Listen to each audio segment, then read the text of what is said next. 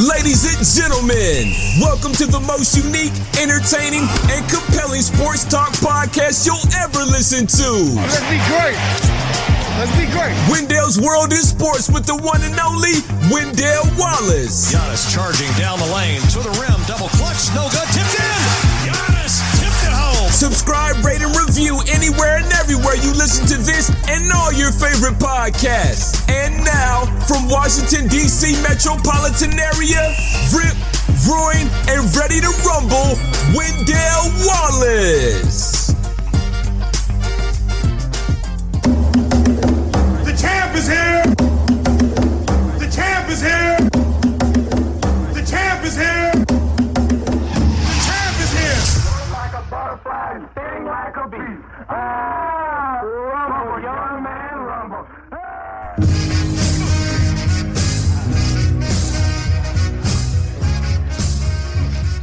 It's been a long time. I shouldn't have left you without a strong podcast to step to. Think of how many weak podcasts you slept through. Time's up. Sorry I kept you. Wendell's World of Sports. I'm your host, Wendell Wallace. So glad that you could be with us. A lot of things going down to discuss today in the world of sports. I'm back and I'm glad to be back. It's fantastic to be back. It's wonderful to be back. How you doing, man? What's up? What's happening? You doing what you need to do to make your neighborhood, to make your husband, to make your wife, to make your children, to make your in-laws, to make your friends, to make your neighbors, to make your co-employees better people by your presence, by your intelligence, by your respect, by the presence, your chi, everything that you bring to the table. Are you doing what you need to do to make this world, to make this block, to make your neighborhood, to make your community a much better place to be through love, peace, understanding, listening, learning, educating, listening to those who might have a different point of view than you on many different issues? Are you doing that so we can set up this world to be a much better place for our children and their children and their children, setting the good example? Are you doing that? Have you been doing that while I've been away? I sure hope that you have, because I've been trying my gosh darndest since school started to be doing that with the young folks up uh, in Clark County and up in Mesquite, Nevada. Wendell's World in Sports. That's why I've been gone for a couple of weeks. School started. Some things happened. Was going to do a podcast. Some things happened. Pushed it back a little bit. A little bit. Some things happened. Got into a little bit of bind of trying to do my podcast and trying to do schoolwork and trying to uh, get these things going. But uh, everything is set. The routine is now in place. So uh, no more long waits between one podcast to another. I promise. I promise. Oh, and by the way, bonjour, bonsoir, monsieur, mademoiselle. Je m'appelle Wendell Wallace, Wendell's World in Sports. So glad that you could be with us. Que pasa, mi amigos? Mi llamo Wendell Wallace, Wendell's World in Sports. So glad that you could be with us. Namaste, konnichiwa, wassalamu alaikum, my brothers and sisters. Shalom, Wendell's World in Sports. I'm your host, Wendell Wallace. So glad that you could be with us. Going to uh, be doing some things in terms of the uh, podcast today for the last time, unless something happens with the Ben Simmons trade, a Bradley Beal trade, a Damian Lillard trade. This is going to be the last time I'm going to be talking about the NBA. The NBA, which in my world of sports, which in the love degrees of which I have for the NBA. You could say if it was a form of a woman, it would be my Halle Berry, it would be my Layla Roshan, it would be my Vivica A. Fox, it would be my Monica Bellucci, it would be my Salma Hayek, it would be my wife, it would be my one and only, it would be my Death Till Us Part. But right now, they're getting ready to go on vacation. Right now, they're getting ready to take that cruise. Right now, they're getting ready to hang out with their in-laws. Right now, they're getting ready to say goodbye to Wendell Wallace until as I mentioned before, probably the start of the NBA regular season. Not going to be getting into the schedules, the Christmas schedule, and all that kind of stuff because we don't know exactly what's going to be happening by the start of the season, by Christmas, and moving on, and all that type of stuff. So I've never looked at schedules, whether it be the NBA, whether it be the NFL, Major League Baseball, whatever. Never looked at schedules because we don't know what's going to be happening in terms of when that game is going to be taking place, and especially with the NBA where we have players resting because of uh, load management and other things. Just because the Lakers are going to be playing in New York, the uh, Brooklyn Nets on Christmas Day, that doesn't guarantee you that we're going to be getting Anthony Davis and LeBron James versus James Harden, Kevin Durant, and Kyrie Irving. We don't know. We don't know. We don't know. So speculation and who's going to be doing what and this, that, and the other I really don't get into when it comes to schedules, whether it be the NBA or the NFL. But as I mentioned before, unless Ben Simmons gets traded, Damian Lillard gets traded, Bradley Beal gets traded, or something catastrophic happens in the NBA, the loves of my life, the NBA is going to be saying bye bye and replacing them for a for uh for my uh time is going to be the NFL to get in here and to occupy what's going to be happening. So at the end of my podcast, I'll be speaking a little bit about some of the storylines, but I'm saving the bulk of my discussions about the NFL and college football, which is going to be starting extremely soon.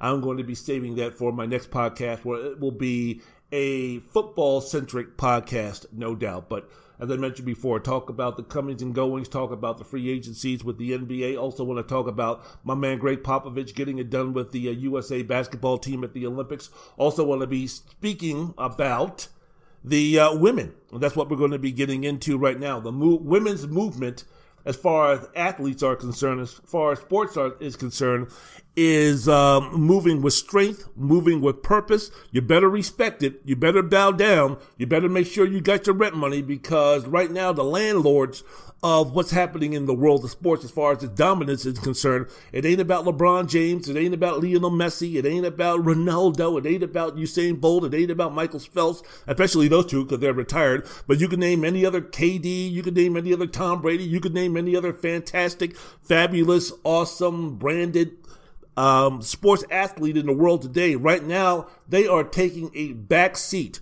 to the women of sports right now in our society because they are whooping ass, they are kicking ass, they are taking names, they are setting trends, they are doing what they need to do. The Me Too movement, as far as athletics are concerned, is going very strong. That's what I wanted to talk about. Summer Olympic takeaways. Yes, I know the Olympics happened a couple of weeks ago, but man, when you talk about the Olympics being dominated by women who accounted for 66 of the 107 gold medals for this country, and the women winning more gold medals than the males in this country 23 to 16 get this uh, once again 113 gold medals by this country 66 66 of them by women 41 of them by men which means 58% of all US medals were won by women surpassing the previous best result for American women, which was 56% of the medals at the 2012 London Olympics. This is not a fluke. This is not something where it's like, well, you know, because of the pandemic or well, because of what's happening in the world, you know, it's a little bit fluky. It's a little bit out of rhythm. It's a little bit, uh, you know, nonconformist or anything like that. No, no, no, no, no. Take a look at the 2012 Olympics. You can take a look now at the 2020 Olympics. You can take a look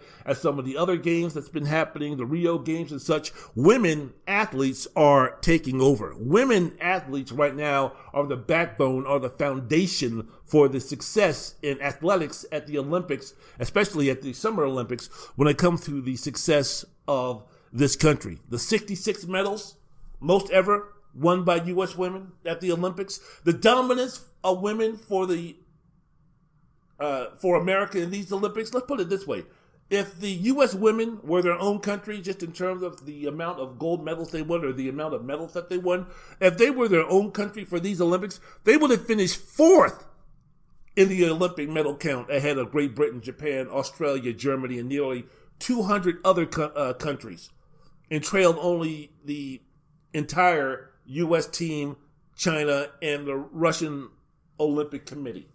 That's dominance, Holmes. That's dominance, uh, my man. The advancement of achievement and relevance of women, especially from my country in the Olympics, mirror the advancement of women in all areas of competition and cultural significance. You do. It's been coming. It's been coming from 1996 till the present Summer Olympic Games. Just think about it. At the 1996 Olympics in Atlanta, Team USA was comprised of 375 men and 271 women. The, the men won 59% of the medals, the 39% for the women, with three medals in mixed events. Remember that Olympics, right?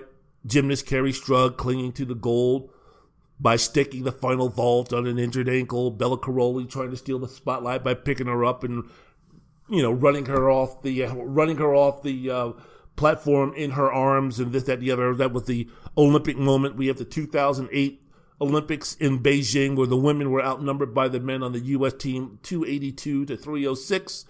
That was the first time the U.S. women won more gold medals than the U.S. males, 56 to 55. Then we moved to London for the 2012 Olympics. For the first time ever, more women were on the U.S. team than men, as I mentioned before, 268 to 262, with the women winning 58 medals to 45 for the males, with one medal in a mixed event. And then it continued with 2016, and now with the 2020 Olympics now being played in 2021 because of the pandemic, but we see the progression, we see the advancement that these women are making. Remember in 1992 and for a little bit with the USA basketball team, it was called the Dream Team, right? Isn't that been the moniker for uh, the USA men's basketball team, especially since the NBA players have come in and played in the sport. It's been the USA Dream Team. We need to uh, get rid of that moniker for the men's basketball team. They're no longer the Dream Team. You know who the real Dream Team is? It's not the men's basketball team. It's the women's basketball team. They're the real Dream Team. They're the real dominant force, the most dominant team in any sport in these Olympics won their seventh consecutive gold medal 90 to 75 over Japan in the gold medal game. It was their 55th consecutive Olympic win. And since defeating Brazil 111 to 87 to win the gold in Atlanta in 1996, no United States opponent has come within a single digit in the title game of the women. Dana, Diana Taurasi, Sue Bird winning their fifth gold medal. The most dominant basketball players in the world today are women in terms of the, or American women, without question. Especially when you take a look at the NBA and you take a look at the influx of great players from all over the world now in the NBA and winning MVPs and winning rookies of the year and being on the all NBA teams and making their mark and making their impact in the league. You go now to women's basketball and you want to take a look and talk about who are the best players, who are the most dominant players in the world. It's women. It's American women by a country mile. Anne Donovan, Dawn Staley, Sheryl Swoopes, Trina Thompson, Lisa Leslie, Candace Parker, Breanna Stewart. Just some of the dominant women in the sport of basketball through the decades that have paved the way to now finally we can stop going on and on and on about the U.S. Olympic uh, team basketball team for males. It's now the women. The women take the center stage. And not Damian Lillard, not Kevin Durant, who probably going to go down as one of the greatest Olympic basketball players in history, but even someone of his stature, even someone of his greatness has to share the table, have to share the VIP section, have to share the acclaim and the accolades when we speak about the greatest Olympians of all time, especially in basketball, with some of these great women that I just mentioned some of the uh, accomplishments that they had. Dawn Staley being the first basketball player in the Olympics to win a gold medal as a player and as a coach. As I mentioned before, Diana Taurasi, Sue Bird. They now have 10 gold medals and now seven WNBA titles between them. What other what other duo can say that? And both of them from the University of Connecticut. What other duo can say that, especially in the males? Where can we where, where can we go then? You can take all the players from Kentucky, you can take all those players from Duke, you can stretch out the timeline as far as you want. None of that none of them have accomplished what Taurasi and Sue Bird have. Women taking over. Women making an impact. Women let it be known that no, we are the Shiznik. You know what I'm saying? So the women's march towards athletic grace greatness is on the move, man. And now people are starting to pay attention. Before, when Babe Didrikson, Zaharia, and Wilma Rudolph, and Billie Jean King, and Zina Garrison, and the Williams sisters and such, when they were doing their thing, it was met with um, disrespect. It was met with prejudice. It was met with discrimination. It was met with oppression. It was met with a yawn. It was met with a no big deal. It was met with a, yeah, but you know, they're girls, they're women, so who cares? What's the big deal? They don't equate to the men. They're not as great as the men. They're not as strong as the men. They're not as entertaining as the men. They're not as, as important as the men. They don't make the same type of impact on society. They don't make the same type of impact on the young folks that the men do. Now you take a look at what's happening. Yeah, LeBron has got his brand. Yeah, LeBron's a global icon. Yeah, you have the other uh, folks in Europe who play football who are making uh, impacts and who are doing their thing.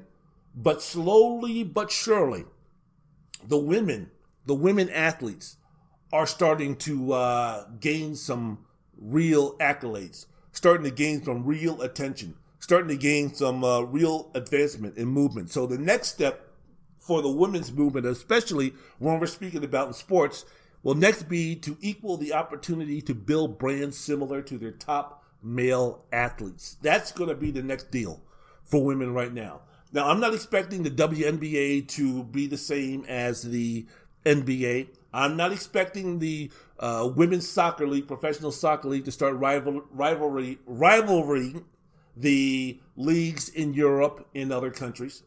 I'm not saying that, but you know what, man? With the success of what's happening in the Summer Olympics, the success that women have been having for now decades upon decades, the movement is not going to stop. The advancements are not going to stop. And when you have a world, when you have young girls now who are looking to play sports, who are looking to be the next Mia Hamm, who are looking to be the next Serena Williams, who are looking to be the next uh, Maria Sharapova, who is looking to be the next Sue Bird, who's looking to be those uh, great athletes, the Michelle Kwans and such. This ain't slowing down. This ain't stopping. So the next step, as I mentioned before, for women here on Wendell's World of Sports, the podcast with yours truly, Wendell Wallace, is to be able to build those brands so they can have the same equal opportunities to be global phenomenons and superstars, just like the males. Just like LeBron, just like Lionel. Let's start talking about these women with one name, just like we do with the superstars and the global superstars that the males do. Everybody knows LeBron. Everybody knows Ronaldo. Everybody knows Messi. Everybody knows those guys. Let's now start bringing in a situation where, you know what, it doesn't have to be just tennis, where, yeah, Venus and Serena, we already know who they are. We don't need to accompany their names with their, their first names with their last names. Now it starts to move into a different spectrum of sports to where we start building brands for females and giving them opportunities to build their brands with advertisements and endorsements off the field for women who don't play a sport like tennis, who don't play an individual sport like golf. All of a sudden now, maybe we can go ahead and start building the WNBA, the women in the WNBA, so they can have the same opportunities. College athletics, I'm telling you, introducing name, image, and likeness, this should help this cause because now it gives these college basketball players and it gives these college uh, female basketball players and softball players and volleyball players and such now an opportunity to get out there. Because as I mentioned before, when I spoke about name, image, and likeness permeating into college athletics and how it could be making a bigger impact with the female athletes than it could with the male athletes. Why? Because sex sales. And if you can put a female college volleyball player or swimmer or basketball player or softball player if you can get them the model, or if you can put them on a poster, or you can put them on a calendar, yeah, is it um, kind of sexist and those type of things? Yeah, maybe. But again, as I mentioned before, it sells. And women can use that to advance their, to open up doors for them to market other things. A pretty young female never hurt nobody. A female who was highly attractive never hurt nobody and it never uh, hurt them in terms of trying to get endorsements and advertisements. So, yeah, man, the females at the Summer Olympics rocking and rolling, getting it done, and um, I'm happy for them. I'm happy for the I'm happy for the movement. Works hand in hand with everything else. off the court, on the court, off the tennis field, off the tennis field, off the tennis courts, on the tennis courts, every aspect, women trying to get better, women trying to advance, women trying to get that respect, all of those things. The women now showing, as far as athletics are concerned, that they're on the same par and even greater as far as success is concerned with the males. It's only going to open up more opportunities for equality and advancement when it comes to women all over this world. Yeah. It's the return of the wild style fashion and smashing hits, make it hard to adapt to this. Put pizzazz and jazz in this, the cash in this, master this, blast this, and make a clap to this. DJs go on cuts and obey the crowd. Just pump the volume and play it loud. Hip hop's embedded. Before I said I wouldn't let it, but me and the microphone is still magnetic. Straight off the top, mm. I knew I'd be forced to rock. Mm. Dead floor to stock, the spot scorching hot.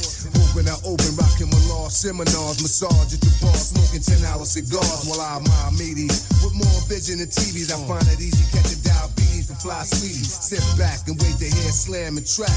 Rock a jam by popular demand. I'm back. I control the crowd. Wendell's World in Sports. I'm your host, Wendell Wallace.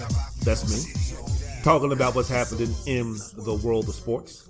I'm telling you right now, the um, we're kind of like in a dead period, shall we say. There's really not too much going on right now.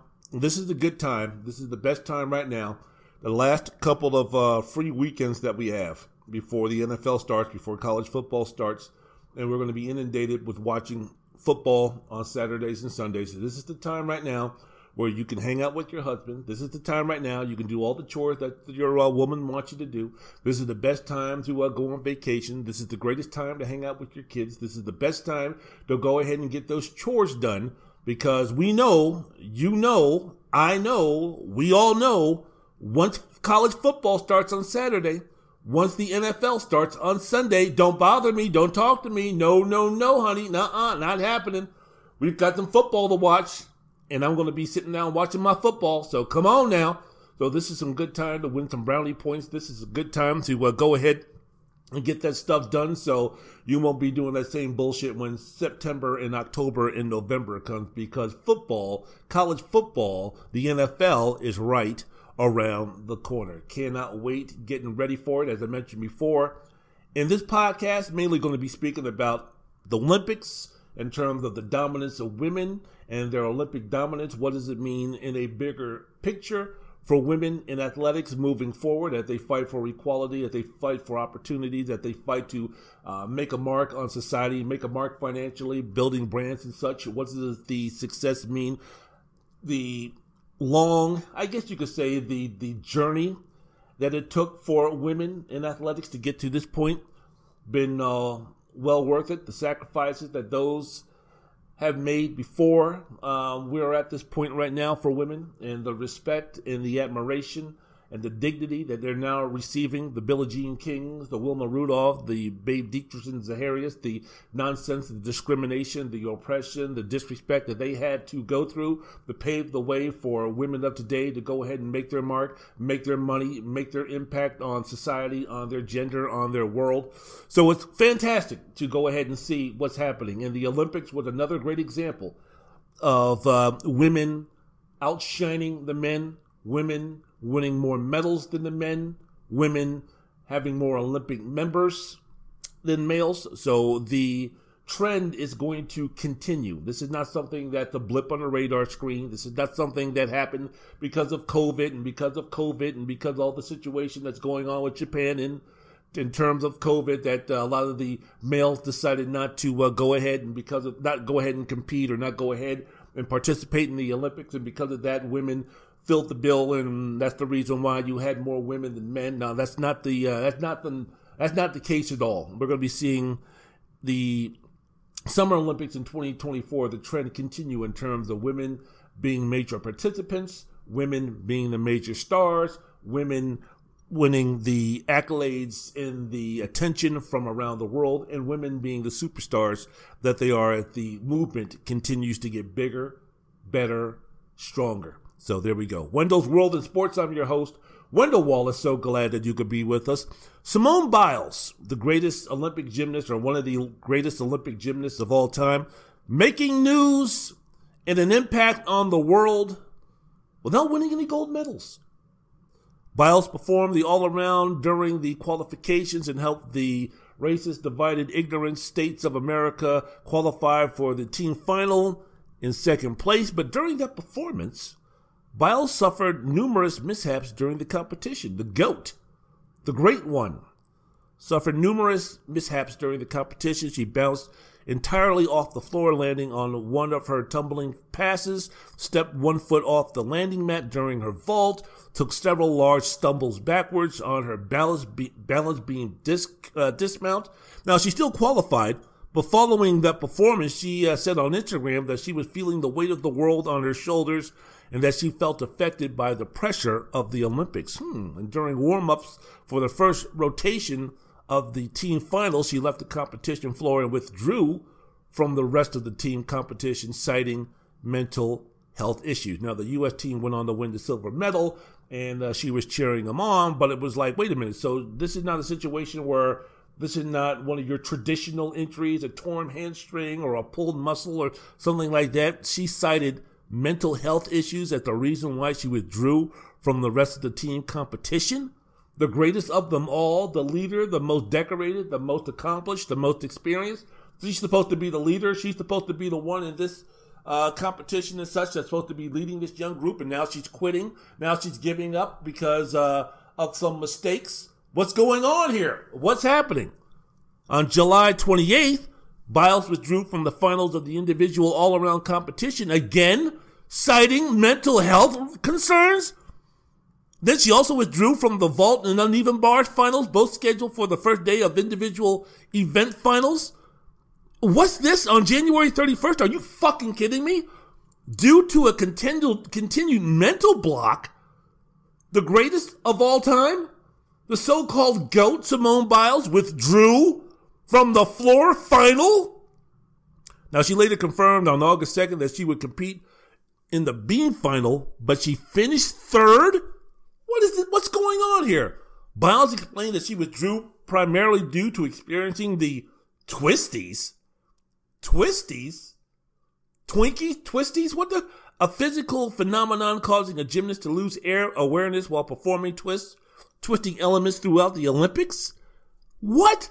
What the hell is going on? She's a quitter. She's a loser. She's a bum. She's a disgrace. She's an American. This is terrible. This is horrible. We've got Russians now winning the Olympics and because Simone Biles, because she faced a little bit of adversity, she quit. She quit on her teammates. She quit on her country. This poor girl who's sitting at home that could have taken her place is now missing an opportunity to be an Olympian because Simone Biles had to be on the team and little did we know that she's a quitter, that she's weak, that she has no intestinal fortitude, that she's a mental midget, that she's horrible, that she's terrible, that she's un-American, that she's selfish, that she's a psychopath, that she's a diva.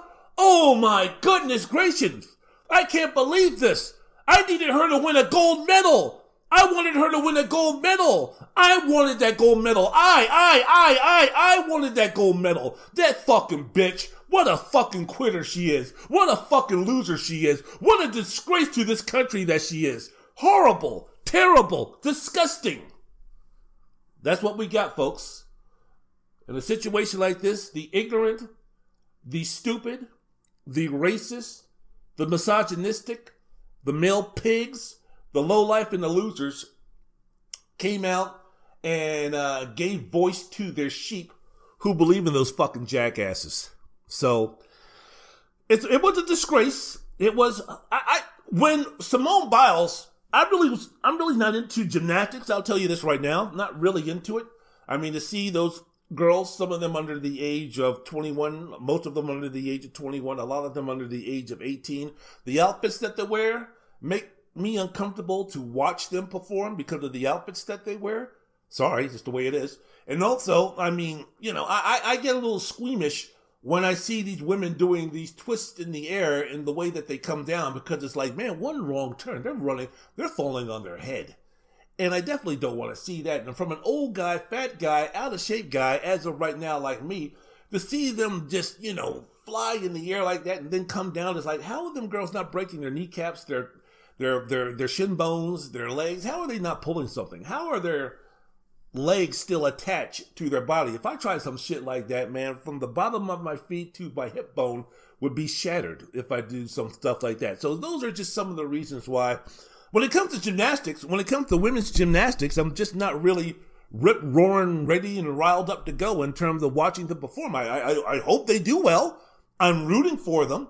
I think it's fantastic. And I think that uh, within the community of gymnastics, if they can parlay their success and their fame into making millions upon millions of dollars and have an impact and cause other young girls to go ahead and want to be gymnasts and do all those type of things. Everything that becomes with being a great gymnastics gymnastics person, I want these girls to reap all the awards. I want them to get all the fame and the accolades and the glory and the money and the opportunities that uh, can be bestowed upon them until the day they leave their earth.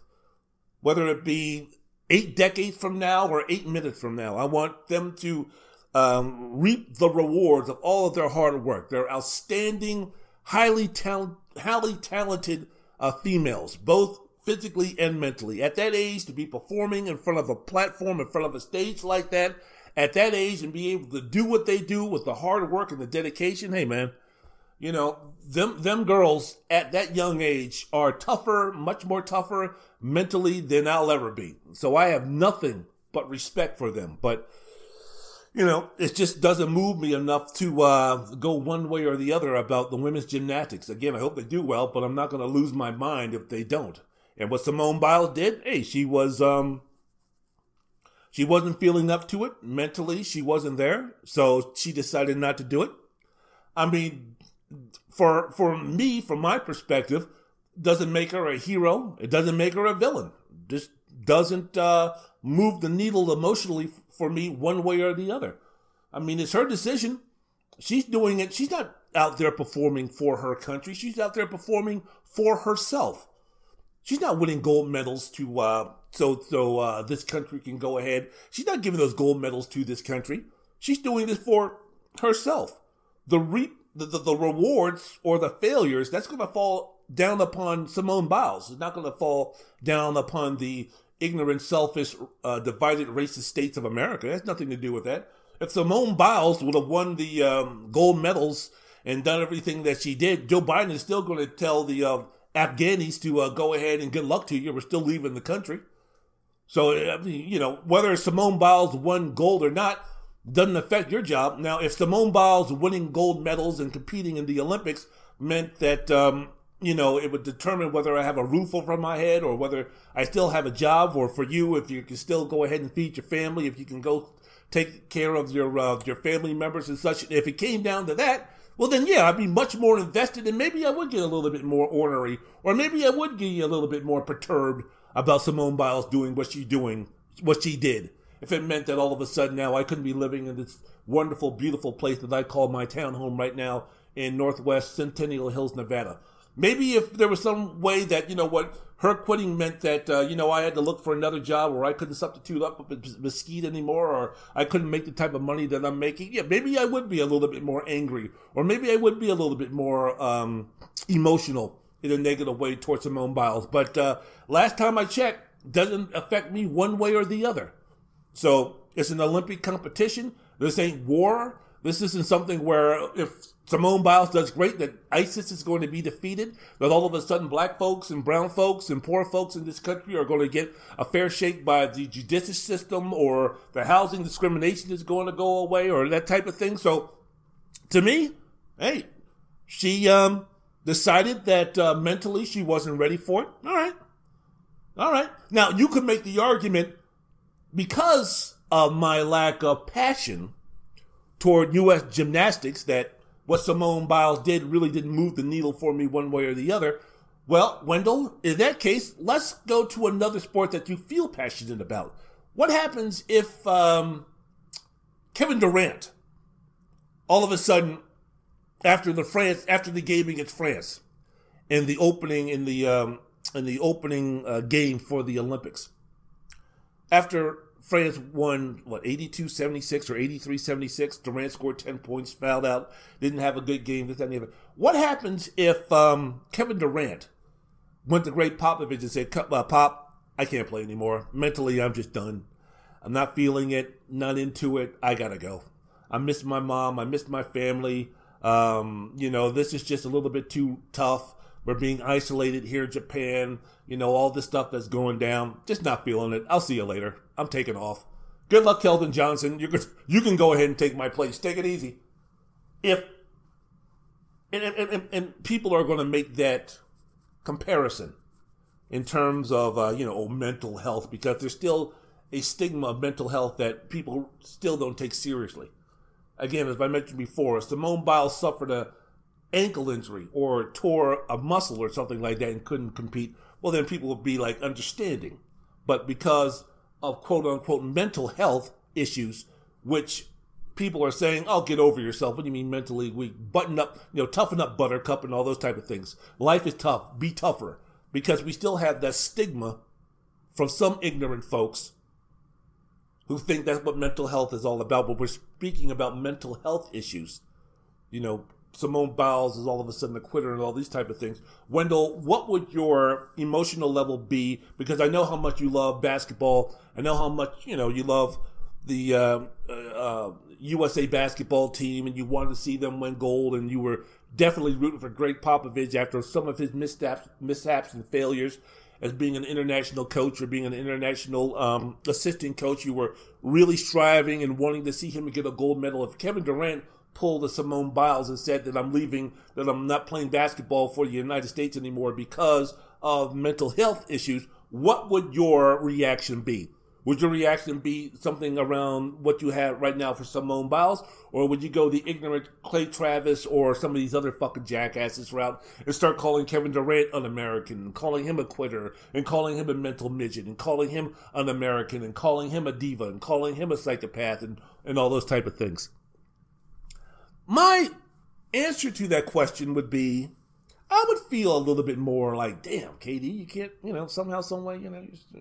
I mean, maybe you can come back in the next game, maybe take a game off, and I mean, and come back to try again or something, man. I mean, we, we, we do need you. I mean, this, that, and the other. But if that would be his decision, I would live with it. I'd be like, all right, man. I mean, you know, again, who are you playing for? What really are the meaning of these games?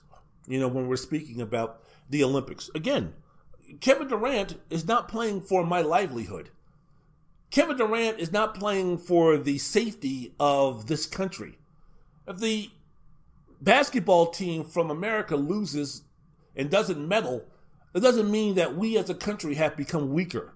We as a country have become more vulnerable. Me, we as a country have become more uh, open for attacks. Other countries don't need to go ahead and try to topple this democracy. We have a portion of Americans who are trying to do that already. They're called Trumpsters. So, you know, other folks don't need to go ahead and try to look for some type of weakness for them to attack.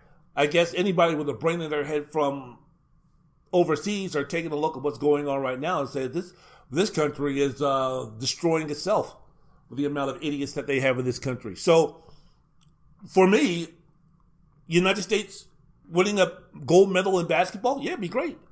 It'd be awesome. But if they don't, a little disappointed. But am I going to start calling Kevin Durant a quitter and un-American if he decided that you know what after the France game where they lost, you know what, I'm done. I'm I'm I'm, I'm out of here. Mental health issues. It's been a long season. This, that, and the other. No, of course not. Of course I wouldn't do that. So that would be my that would be my deal. You know, folks who don't have any type of vested interest at all in gymnastics, who probably don't even know anything about gymnastics except for every four years they go ahead and go on the Olympics. They don't know about Worlds and they don't know about any other competition between the Summer Olympics every four years. These folks who know absolutely nothing about gymnastics other than the name Simone Biles were just killing this woman. We're just just going all out. Like, man, why is it a big deal that she decided not to compete in the event? What is what's in it for you? Do you have money? Did you have did you bet the mortgage on the uh, on America winning in the overall gymnastics and Biles doing this, that, and the other? Is that the reason why you're so angry and upset and this, that, and the other? Because I don't get it. I don't understand where you're coming from. And for all those fucking idiots who want to sit there and say, well, you know, Biles is a quitter, she's mentally weak, do you, do you fucking idiots? And of course the answer is no. Either no, I don't know, or yeah, I do know, but my audience doesn't know. And since my audience is stupid enough to listen to me, is brain dead to listen to me, that I can feed these fucking sheep any type of bullshit and they'll eat it. So yes, I do know, but for ratings, for prestige, for uh, bonuses because of high ratings, that I'm going to continue to feed them this bullshit because that's what these fucking stupid motherfuckers want to eat, namely my listening audience. That yeah, I know what's happening with Simone Biles in her background and what type of obstacles and and uh, things that she overcame. But I don't need to tell my audience that because my audience, whether it because she's black, whether it because she's a woman, whether it because they're just fucking stupid, whether because they're miserable human beings who's never accomplished anything in life and don't like anybody who has, are looking for a reason to be a Simone Biles hater, that I can just go ahead and continue the argument or continue the discussion that she's a quitter, that she's no good, that she's a bum, that she's this, that, and the other, without having to uh, talk about, without having to reveal that Biles' aunt had passed away unexpectedly two days before the Beam event final, and also that she had overcome uh, Larry Nassar, that she was one of more than 150 uh, women and girls who were sexually assaulted by that piece of shit while Nassar was working as a doctor for Michigan State University and USA Gymnastics. So we're speaking about a woman who mother left her very early. She was raised by her grandparents, so she had to come. She had to overcome a lot of things. She had to overcome a lot of things that I'm guaranteeing that 80, 85, 90, 95, 99% of you fucking idiots that are calling her a quitter, that are calling her weak, that are calling her a mental midget, that are calling her that she's got no mental fortitude and everything. Simone Biles has been through more obstacles to reach her success than you punk ass bitches ever could. If you guys face the same amount of obstacles, the same amount of adversity, the same amount of challenges that Simone Biles did, I am guaranteeing you fucking assholes who are calling her mentally weak, that are calling her a diva, that are calling her anti-American, there's no fucking way in hell that you assholes would have gotten to where she was today or anywhere close. So before you stupid motherfuckers start calling somebody weak, a mental midget, that she's a quitter, that she has no heart, that she's mentally weak, before you stupid motherfuckers start saying that dumb shit, Maybe you should do a little research. Maybe you should do a little homework. Maybe you should do a little common sense thinking before you start saying those things. And again, I go to the point where what's in this for you? What's in it for you? Wendell's World of Sports. I'm your host, Wendell Wallace. So glad that you could be with us. So yes, criticism came from all over, from all parts of the world, right? This guy, uh, Olga, uh, S A K B E E V A.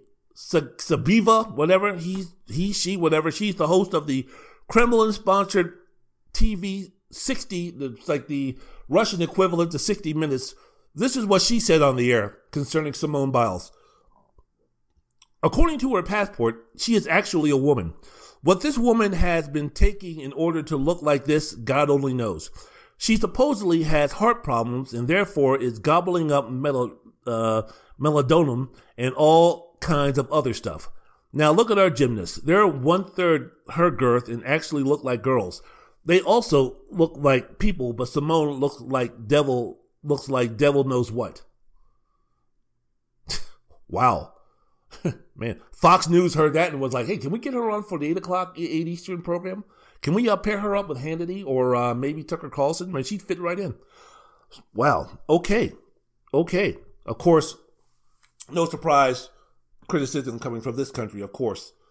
The fucking shit stain of life, Clay Travis, who, if I ever saw on the street, I would gladly spend six months in di- six months in jail for assaulting him, and uh, Buck Sexton. What those two fucking assholes said on their radio show. This is what Sax- Sexton said. Buck Sexton, First of all, no wonder this guy is fucking angry. Your name is Buck? What is, is that a nickname or did your mom actually name you Buck? What Sexton said, now see, now I'm going down to their level. What Sexton said, we all have emotional and physical struggles. That's just a consistent of being a human being. But what about your teammates? Why is this brave? What's brave about not being brave? Because that's what we're talking about here. This is, oh, you didn't stand up to the bully, so to speak. No, I think that's not. So, uh, no, uh, let me see. Um, why is this brave? What's brave about not being brave? Because that's what we're talking about here. This is, oh, you didn't stand up to the bully, so to speak. No, I think that's not, that's the uh, not brave move. So what Travis said was the blue checks have already rallied to Simone Biles' defense and said, oh, we're so brave. I think that we have created a generation of athletes that get influenced by the pressure and the constant drumbeat of interactions on social media, Instagram, Twitter, whatever it might be. And those apps, I believe, are profoundly unhealthy for most teenagers. Simone Biles is 24 years old, Jack Stick. A lot of times you're listening to people who don't understand you are very well, who don't understand you very well, and you allow their perspective on you to overwhelm you psychologically. I mean, kind of like what you're doing there, Travis. How, how well do you know Simone Biles? How how well do you know Simone Biles to uh, make these accusations that she's weak or that um, she's not being brave? How how well do you know Simone Biles? Again, do you know her background? Do you know the things that she overcame? I think we have created a generation of athletes that get influenced by the pressure and the consistent drumbeats of interactions on social media. So, uh, Travis, you don't get uh, you don't get influenced by that. You don't look at your Twitter account. You don't look at your social media accounts. Those things don't kind of guide you on what you're going to be speaking about. Those things don't kind of give you an idea of where to go and what to say and what to do in terms of uh, the uh, thoughts and opinions and, and issues that you're going to be talking about. Those things that don't do that. So you don't check Instagram. I don't even know if the mother- motherfucker has Instagram, but Twitter and others, social media accounts. I know you have Twitter, Travis. So you're going to try to tell me that you're completely devoid of looking at those things when you're speaking about what we need to do to be talking about. The blue checks have already rallied to Simone Biles' defense and said, oh, it's so brave. This is a motherfucker who's talking about the last president who he defended on and on and on and on and on. Go fuck yourself, Clay Travis. Go fuck yourself. Go fuck yourself. Go fuck yourself. You and Buck. Both of you can go fuck yourselves. The turning point USA founder and right wing podcaster Charlie Kirk, him a college, uh, community college dropout, he said on his podcast, "You're representing your nations, you selfish psychopath." Oh, so he called her a, a psychopath. Do you know who has gold? You know who has the gold medal? Russia. I have to look at the 411 Olympian chewing on their gold medal, smirking at the Americans. I'm not okay with that. Who the fuck are you? Who the fuck are you? Who the fuck are you? I'm not okay with that. Who the fuck are you? Why is that a big deal? Why is that a big deal, Charlie? Who gives a fuck if if if we lose a gold medal to the Russians? Big fucking deal. It's a sporting event. Who cares? Those women in Russia, in other countries, they work hard. They sacrifice. They do what they need to do. If they are better on this certain day than our country, so be it. Again, I'm still going to have the roof over my head. I'm still going to be able to put food on my table. You're still going to be able to take care of your loved one. Who cares? It's a sporting event. This jackass also said, We are raising a generation of weak people like Simone Biles before calling her immature and a shame to this country. Simone Biles just showed the rest of the nation that when things get tough, you shatter into a million pieces. Go fuck yourself. Do you know anything about the about her background, you community college dropout piece of shit? Do you know anything about her background? You couldn't even make it out of community fucking college. And she's up here being one of the greatest Olympians of all time. A lot of the stuff that she had to overcome. Who the fuck are you to be judging anybody? Calling her a psychopath, calling her a shame to this country, calling her immature, talking about you shatter into a million pieces when things get tough. What the hell are you talking about? You don't know what the fuck you're talking about. But being a far right winger, the idiots who listen to your show And you got to be a certain kind of stupid to actually A, listen to the man show, and B, actually put validity and validate the stupid shit that he's saying. If you agree with this, just like Alex Jones and the rest of those fucking clowns, you are a weak minded, fucking stupid ass individual. I don't know you, but from those actions, I can deduce that you are a weak minded, piece of shit, brain dead individual. If you really believe that Simone Biles, like Charlie Kirk said, maybe he's doing it for theater, maybe he's doing it for downloads, maybe he's doing it for reviews and rates. But if you really think that Simone Biles, because of uh, the mental health issues that she had that made her pull out of the Olympics, if you're thinking that she's immature, that she is a disgrace to the country, that she is mentally weak, that when things get tough, she shatters into a, a million pieces. If you're calling her a, a selfish psychopath, if you really believe those things about Simone Biles, you're a fucking idiot. You are a fucking moron. Congratulations. You are a fucking moron if you believe those things. In a tweet, Deputy Texas Deputy Attorney General Aaron Reitz called Biles a national embarrassment. Yes, this is the same Texas Deputy Deputy uh, Attorney. Yes, in the same same state where Dan Patrick, the Lieutenant Governor, said that the reason why COVID is on the rise because of, of black people. This is the same state where Ted Cruz and Louis Gohmert were elected. So you can tell you know, making stupid ass comments just kind of blends right in with the um, with the other jackasses that they have representing that state. So, in a tweet, uh, he called Biles a national embarrassment. The, te- the tweet was a response to a conservative publisher who had posted a video of a famous performance at the 1996 Atlanta Olympics in which the gymnast Kerri Strug landed on one foot after performing on the vault with a broken ankle. So, you know, I guess he was like, yeah, this is what a real American is, you know? Someone who does this, this, that, and the other. So, as I mentioned before, Simone Biles owes nothing to me, owes nothing to you, owes nothing to the far left, the far right, the center. Doesn't she doesn't know anybody anything. Black people in this country for they we owe this country nothing. We're still waiting for this country to completely give us what we what what they owe us. Speaking about owing people, speaking about quitting on people, speaking about being a, an embarrassment, this country is already an embarrassment.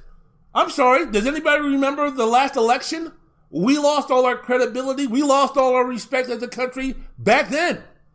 It wasn't like we were in high standards and then Simone Biles quit and the rest of the country were like, oh, fuck that.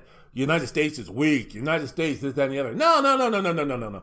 When we elected a con man, racist game show host as our president, and then 78 million idiots decided to thought that was a good idea to reelect him. No, that's when during that time period, that's when this country lost a lot of respect, not only from the people of abroad, but also people who are living here.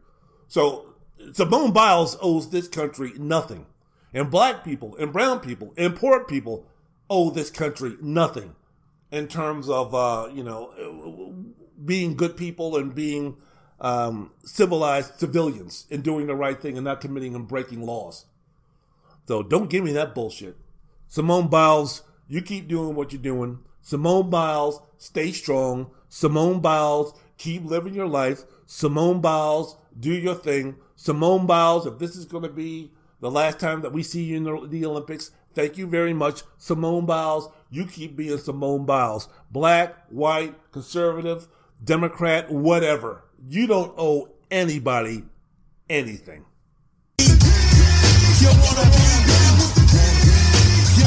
to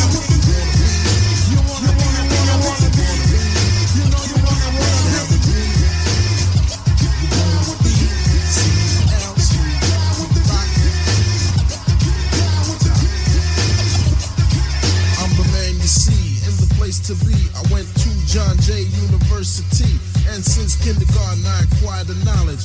And after 12th grade, I went straight to college. Down with the kings on the mic, a full swing the P to the R, not an R&B singer. The R to the U N D M C and the fly human beings. Tonight I hold the key. Flowing with the funk track hit a soul brother black. Pick up the pace, better yet through the space. So let me put my big black Twinkie on into the early morning. Had the skins yawning. Mecca, yo, you want the Mecca, yo? I make a funky beat so we can blow. Check it out. He rocks the boot knock. Wendell's World in Sports. Now all the yada yada. I'm your host, Wendell Wallace. So glad that you be with us, be with you. I'm back. I'm back.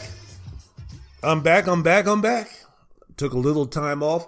What happened was I was going to take just a week off, and I should have put something there in terms of a best of. I don't know, man, but uh, you know, I've been trying to lose a lot of weight. I've been trying to uh, work out, and I've been trying to, uh, you know, get ready for school. And there's some goals weight wise that uh, I'm trying to uh, get back to. And so I was working out, and I was really concentrating the month of July of working out, getting in shape, getting ready for when school started out here in Clark County, August 9th. So because of that, I my my, my focus and my attention towards do, doing podcasts really took a hit because my main focus was all about you know trying to get stronger trying to go to my body pump classes trying to uh, get on the treadmill trying to get on the stairmasters trying to uh, do what i needed to do to lose as much weight as possible. So after i did my one podcast and my podcast in july were pretty sporadic but once i did my last podcast i think around the uh, 27th or something like that of july i said i'm going to concentrate really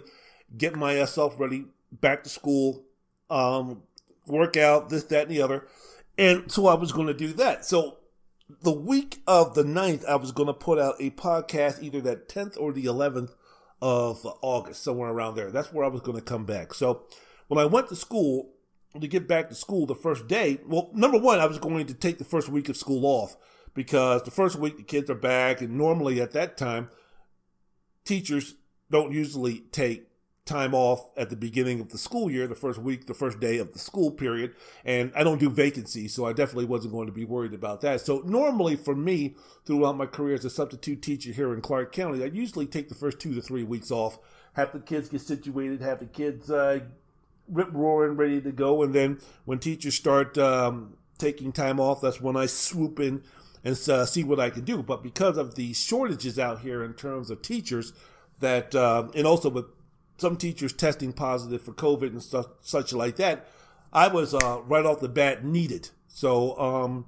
that kind of set me back a little bit. So a couple of the classes that I went to where I thought I could go ahead and kind of maneuver my time to uh, get started and put some stuff together so I can go ahead and record got kind of messed up because instead of being in the classroom the first day, they sent me to a gym so I could substitute for a PE class where there's no preps and there's no computers available. Then the second day, the third and the fourth day, which was Tuesday, Wednesday, and Thursday, I was called out to uh, Mesquite. So during those times, I couldn't record anything because I wasn't going to be at home. Then I came back home on that Friday and I went to a class, substituted a class, got everything rip roaring ready to go on my flash drive, except when I left the school, I left without my flash drive. God damn it, you stupid son of a bitch motherfucker, Wendell Wallace.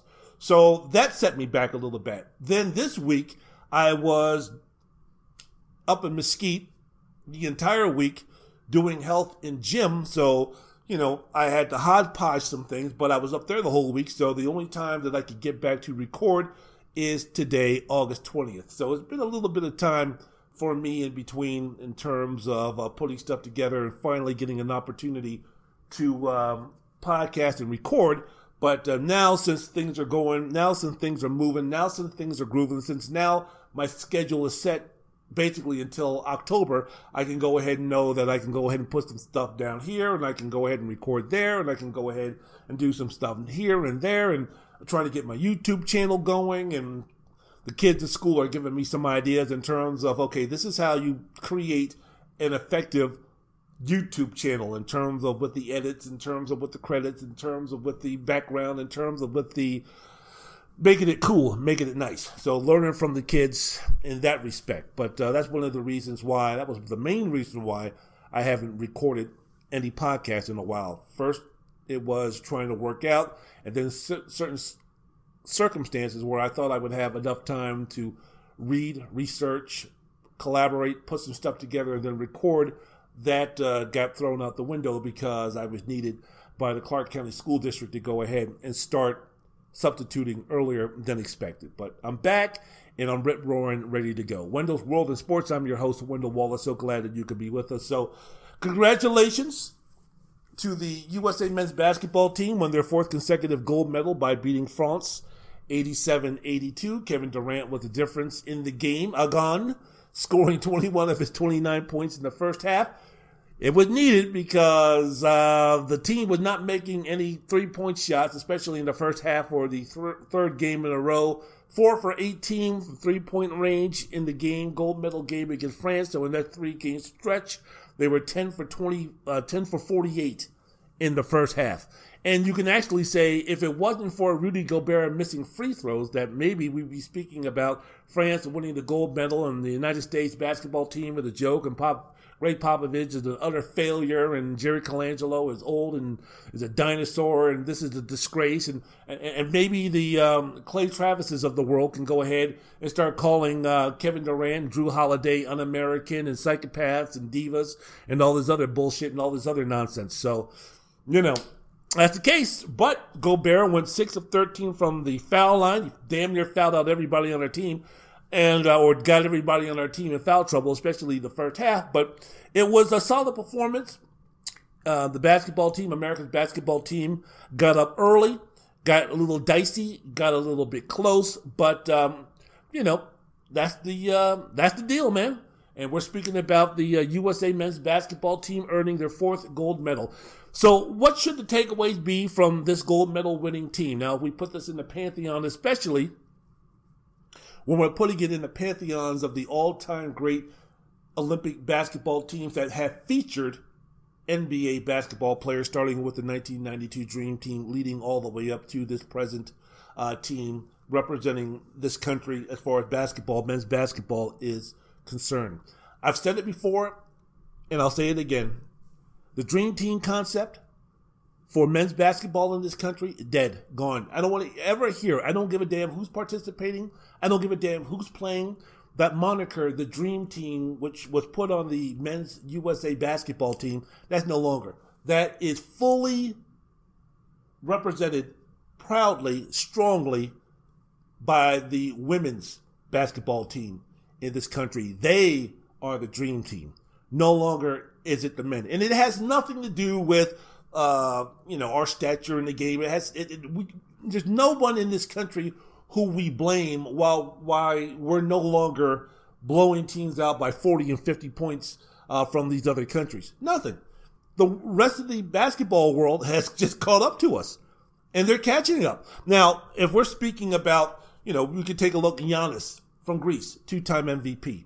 Luka, who's going to win multiple MVPs, is going to solidify his place as one of the greatest basketball players of his generation and one of the all-time greats if he continues on the path that he's going, which at 21, 22 years old, if you could make a strong argument that in the Olympics, outside of KD, he was the most impressive and best player playing basketball in that tournament.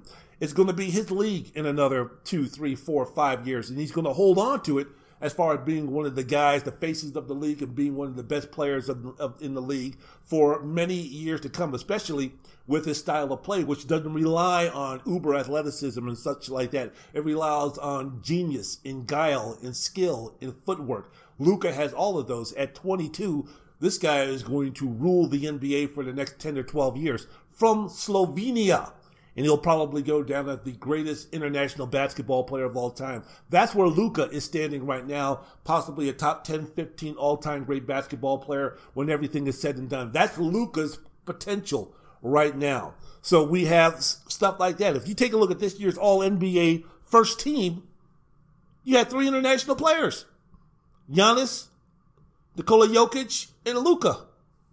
Kawhi and Steph rounded out the uh, rounded out the uh, starting five. The most dominant big man in the game and top three player when healthy in the game would have won the MVP if he could have remained healthy. Joel Embiid, he's from Cameroon. The best defensive interior player in the league is from France, Rudy Gobert.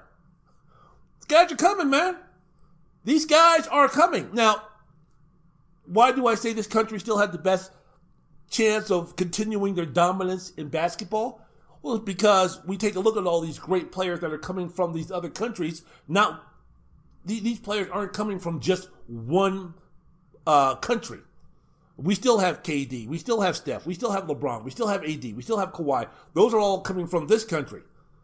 Joel, Africa or Cameroon. Uh, Luka, Slovenia. Giannis, Greece. Jokic, another European country who I forget right now, but they're coming from all over, but they're not coming from one particular country. The only country that has done that for the last, I would say, 20 years has been Spain and Argentina, where you had a great influx of great players just coming from one particular country, and they still did not match the dearth of talent overall that we have as far as basketball players from one country, which is uh, the racist, ignorant, selfish states of America. So when you take a look at the 2020 men's basketball team for this country, it's the least talented NBA players USA team ever. Because you take a look at the players who didn't play in these Olympics. We didn't have LeBron, Steph, Kawhi, James Harden, Kyrie, Anthony Davis, Zion, Klay Thompson, Chris Paul, Trae Young, Bradley Beal, Jimmy Butler, Paul George for mitigating circumstances, for other circumstances, injury, uh, rest, um, you know, COVID. But you take a look at those players who missed. You would say that this team that still won the gold medal against a very talented group of, of teams from other countries, something that uh, we should applaud. Something that I think that's uh, fantastic. Take a look at the uh, USA roster for this Olympic team. Only superstars were KD and Damian Lillard, who was fighting through injuries throughout the um, Olympic competition. So we couldn't perform like the Damian Lillard that we've seen uh, in the regular season for Portland and even in the playoffs. Who's the other superstar on this team besides KD and Damian Lillard?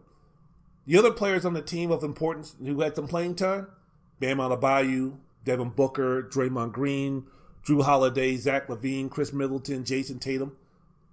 None of those players who I just mentioned, who made up the core, the foundation of the team, played significant roles on this team. None of those guys who I just mentioned has ever made an all NBA team. They have combined for 12 All Star games. All Star games. Booker, Tatum, Middleton each have two. Draymond has three. Adebayo, LaVine, and Holiday have one. 12 All Star games. That's it. No All NBA teams. Outside of Durant, three of the players on the team have won championships. Draymond had three. Holiday and Middleton just won theirs for Milwaukee. Compare this squad to the other NBA led Olympic teams in terms of talent alone. I mean, look, the Dream Team, unsurpassed for the most part. Bird Magic, MJ, my man Patrick Ewing, Barkley, John Stockton, Karl Malone, David Robinson, Scottie Pippen, Chris Mullin. You take a look at the 96 Olympic team that had Charles Barkley, Grant Hill, still Grant Hill playing for Detroit before the broken ankles sabotaged the greatness of his career. So you had Barkley, Grant Hill, who was supposed to be the next MJ, by the way, Reggie Miller, Hakeem Olajuwon, Shaq, Gary Payton, Malone Stockton, David Robinson, holdovers from the 1992 team, along with um, Charles Barkley. Then you take a look at the 2000 team, which, if you take a look at that roster just based on talent alone, outside of this squad in 2004, this probably had the least amount of talent when you're speaking about NBA Olympic uh, squads with Gary Payton, Kevin Garnett, Vince Carter from Georgetown University, Alonzo Mourning, Tim Hardaway, Jason Kidd, Steve Smith, Antonio Al- Allan Houston. I mean, that's still a really talented team. That's still a great team. But what I'm saying, when you compare it in terms of some of the other squads that have been representing this country in the Olympics with NBA players, you know, that squad right there might not hold up in terms of just talent alone. I'm not speaking about chemistry or anything like that. I'm just speaking about on talent alone. NBA players were still easily winning champion or still winning gold medals, um, you know, with these guys. So, you know, it wasn't a struggle. That 2000 squad didn't struggle. Vince Carter jumping over Frédéric Weis for the um, for the uh, highlight of the Olympics. 2014, that lost to Argentina in the semifinals, won bronze. Okay, that was probably the second least talented team, but I still had Tim Duncan, Allen Iverson, Stephon Marbury before he went off the deep end, Shawn Marion, Richard Jefferson, Lamar Odom, and in the wings waiting, some young cats who are going to represent this country and be the focal points and be the foundation and be the stars and be the catalyst for success for the Olympic Games to come that were just getting their feet wet for the experience. On that 2014 were three guys LeBron James, Dwyane Wade, Carmelo Anthony. If you remember, none of those guys got a lot of playing times. And it was up to Coach Popovich, who was the assistant coach to Larry Brown, to kind of keep them, you know, motivated and to keep them focused and to kind of say, hey, you know what? I know you're not playing this, that, and the other, but you know, you know, stay with us, stay with the program, do that type of thing. So basically, if you want to say that it was uh, Popovich um, uh, orders, marching orders to babysit those guys to placate their egos, you could say that. But you know, on that team, yeah, you had D Wade, Carmelo, and LeBron, but they weren't the D Wade, LeBron, Carmelo group that we would see in future Olympics and doing some things. So that team was mainly based around Tim Duncan, Richard Jefferson, Shawn Marion, Lamar Odom, Allen Iverson, Tim Duncan, and that type of thing. Larry Brown, a complete disaster as a coach on that team. Now, he was doing some embarrassing things to represent our country during those Olympics, but uh, that was the least, second least talented team and still, you're speaking about Iverson, Duncan, MV, uh, MVPs, and um, all and uh, Hall of Famers. So you know, so after we lost in 2004, everybody got their uh, motivation back, and everybody got their uh, you know revenge is best served cold, and you know James Brown the big payback in, into their uh, hearts for the 2008, which was called the Redeem Team, and we went from having NBA coaches you know, kind of rotate from year to year to year, whether it be Lenny Wilkens to Rudy Tomjanovich to um, uh, George Karl to uh, Larry Brown. That's when Mike Krzyzewski came in, and with the 2008 team, which wanted to take revenge and reestablish our our place in the basketball world as being the best by far. That's when you had Jason Kidd, LeBron, D Wade, Carmelo, four years older and four years better and four years wiser and four years hungrier to erase the embarrassment that was 2004. So you had LeBron, D Wade, Carmelo, Kobe came in, Chris Bosh, Chris Paul. So that team was highly, extremely compet- uh, uh, um, talented. But you also have to remember, you know, just because we got those guys back, again, more evidence that the world was catching up in the gold medal game, we beat Spain 118 107. This wasn't a, yeah, the redeemed team, we're going to take our place, we're going to reestablish our dominance and go back to beating everybody by 50 points. No, no, no, no, no, no, no, no, no. That 1992 ain't coming around the bend, folks. Magic Johnson, Michael Jordan, Larry Bird, David Robinson, Patrick Ewing, Scottie Pippen, Christian Laettner, John Stockton, Chris Mullin. They're not coming through that door, folks, in 2008. And if they are, they're going to be old and gray and not be able to play with the teams that are playing today. Sorry. So if the wheels were set in motion in terms of, hey, man, 16 years later, all of a sudden now we've got some competition. We just can't walk on the court and have the other team go, oh, the United States, oh, and and and rolled out the ball and beat these guys by 30. No, the Gasol brothers weren't having that bullshit. They're like, no, we don't think so. We're just as good as you guys, and we're going to prove it. So, despite the fact that the Redeem team had awesome, talented, legendary Hall of Fame players like Kobe and LeBron and Jason Kidd and Chris Bosh and Chris Paul and those guys, and that was the Redeem team where D Wade, Chris Bosh, and LeBron James decided to join forces. But uh, that that team didn't breeze through to the uh, to the gold medal. And then when you speak about 2012, which I'll argue and say that was the best Olympic team ever, better than 1992, Wendell, with MJ. Yeah, better than 1992 because Magic hadn't played because of the HIV, so he hadn't played in a while. Larry Bird had a bad back. John Stockton was injured and only played spot minutes. You had Christian Laettner, who was a nobody. So yeah, arguably, arguably, arguably, arguably, the 2012 Olympic team was just as good or better than the 1992 Dream Team when you had in their prime, in their prime, in their prime, LeBron, Chris Paul, Kevin Durant was on the team, Anthony Davis was on the team, Kobe still in his prime, Westbrook, Carmelo in his prime, James Harden. That team was stacked. That team was loaded. That team was talented. That team was accomplished. And guess what? Despite all of those things, did we beat every team by 50? No. Did we beat every team by 40? No. Did we beat every team by 20? No. We beat Spain in the gold medal game 107 to 100. And we led that game by only one point after three quarters, and the game was still in doubt until about two minutes left to play when LeBron scored on a dunk and then hit a three pointer. And Kobe hit some uh, tough shots to put the to put the team up for good.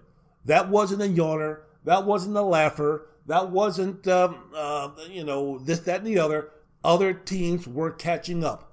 So the Saint known as Mike Krzyzewski who came in was supposed to uh, reestablish dominance in terms of having the same type of dominance that the 1992 and 96 squads had. That wasn't happening. The influx of international talent was coming into our game. Now all of a sudden, yeah, LeBron, LeBron's shit.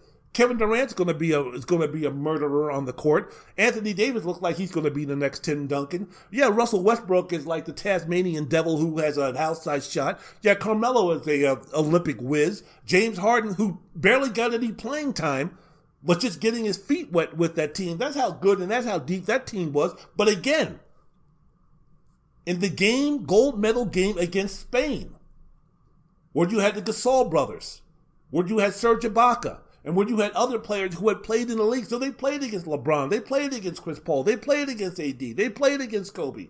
They know those guys. Gasol and Kobe won titles together. There's no fear. There's no awe in the eyes of these teams. They know that they could play with these guys, and Spain knew that they could beat them, and they damn near did. This gap between the best team, the USA, and Spain, the second best team, was closing every single year. The 2016 team, Kevin Durant, now at his height of his powers. You had Kyrie, who and uh, those two, along with DeAndre Jordan, that was the team that uh, that was the uh, Olympic team where those three decided that you know what, wouldn't it be cool to play together? But you had Durant, you had Kyrie, you had Carmelo finishing up his um, Olympic experience. You had Draymond, you had Kyle Lowry, you had Jimmy Butler, you had Paul George, you had Klay Thompson. That was a fabulous team. So you take a look at the talent, you take a look at all of those things, and then you compare them with the 2020 Olympic team and some of the adversity that they went through, and some of the talent that they didn't have, and the overall composition of the team, and how much or how little time they had to practice and get to know each other because of COVID, because of the uh, NBA finals, because of the fact that, you know, three of the guys, after playing in the NBA finals, took a plane over to the country of Japan, and then coach was like, "How you doing?" As soon as they got off the uh, got off the tarmac and said, "How you doing? Here's your jersey. Go in and check in for uh, go in and check in for Zach LaVine. You're going to be playing major minutes." Difficult time, difficult time for everybody, but for uh, this uh, this team to do what they did with the lack of uh, time for chemistry and all those type of things, proud of them. You should be proud of them.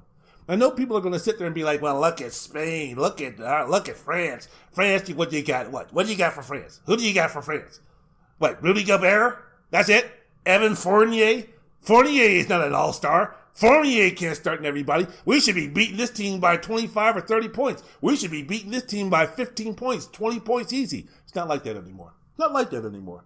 And for us arrogant, foolish Americans who still think that, shame on you. So I'm, I'm proud of Coach Popovich too. I'm proud of him while I'm speaking about it here on Wendell's World and Sports podcast with yours truly, Wendell Wallace, coaching an Olympic gold medal, something that Phil Jackson's never did, win a gold medal. So, look, I'm, I'm, I'm proud because folks were coming at him and the team full force after the loss to France, which snapped a 24 game losing streak in the Olympic competition. Then they were talking about, you know, they brought up uh, how bad of an international coach Gregg Popovich is. And after that loss to France, they were talking about, you know, his roster is a joke and he's clueless with an offense that unlocks very little of what players do well. And, you know, if Coach Krzyzewski was still coaching this team, that they would have won easily. And Mike DeCourcy at the Sporting News, he wrote a column talking about after France defeat, Gregg Popovich running out of time to show he can win Olympics as Team USA coach and made the argument that college coaches are better prepared to coach an Olympic team than NBA coaches. So he went ahead and did that and brought up some nonsense about that. Joe Vardon of the Athletic reported on July 27th that the that the that the team was frustrated with uh, Popovich. It was reported that the players were are frustrated, grumbling on their way back to the locker room about running the San Antonio offense in the game against France, when apparently they felt like there were better ideas.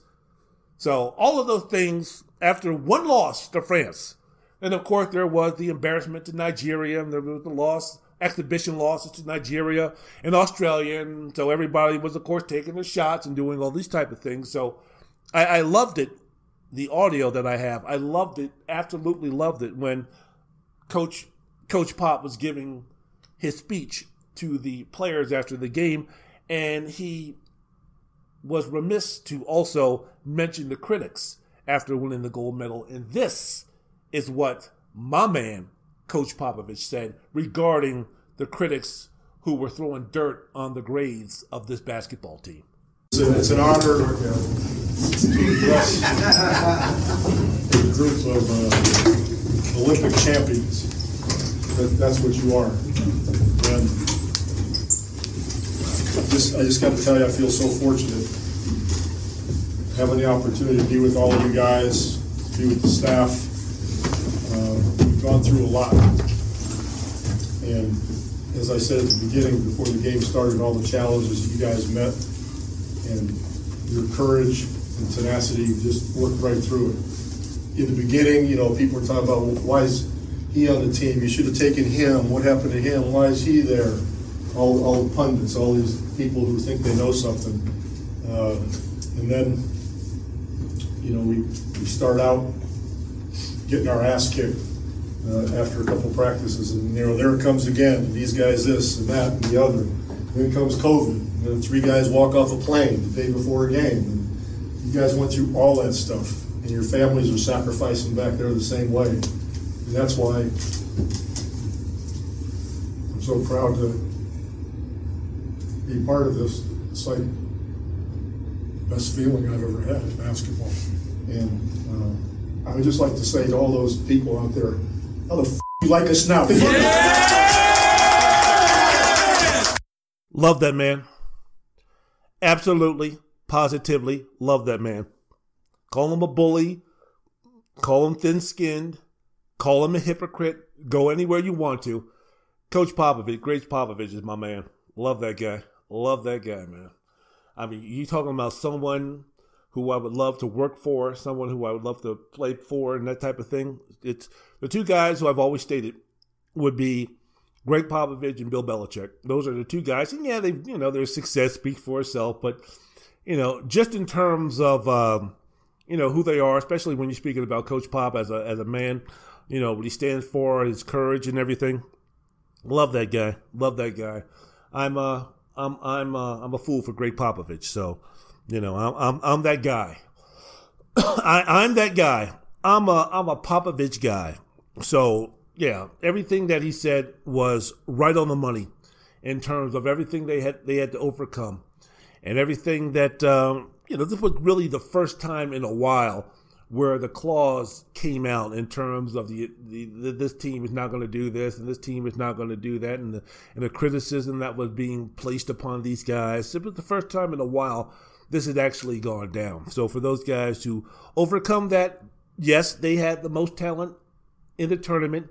Yes, this argument could be made if it wasn't for Kevin Durant that they wouldn't be winning the gold medal or they wouldn't be golden medalists. You can you can make those arguments if you want to and all those type of things. If you know Durant decides that you know what only played 35 games this year, I want to go ahead and skip the Olympics and get ready for next year after the disappointment of losing to the Milwaukee Bucks and the season, which was kind of thrown out of whack, which really hadn't given me the enough enough time to really rest and recover. And this, that, and the other. Durant could have made up a lot of excuses, or a lot of Durant could have had a lot of valid reasons on why he wasn't going to be playing for uh, this country in the Olympics, despite the fact, uh, you know, but, but the fact that, uh, you know, he did great Olympian, great Olympian. And he's the MVP. Him, Jrue Holiday were the reasons why this team won the gold medal. Yes, Jayson Tatum had some good games, and yes, I thought Draymond Green played well, and Zach LaVine played well, and you know, for the most part, maybe except with the exception of Bam Adebayo, those guys really played well. But uh, the catalyst, the foundation, the leader, Kevin Durant, was the main reason, along with the defense, of Jrue Holiday why this country's basketball team, as basketball team, are Olympic gold medal champions. So, Coach Pop, Damian Lillard, Kevin Durant, Zach LaVine, Keldon Johnson, JaVale McGee, first time mother daughter combo, has won an Olympic gold medal. All those guys, congratulations. Well deserved. You are Olympic gold medal champions.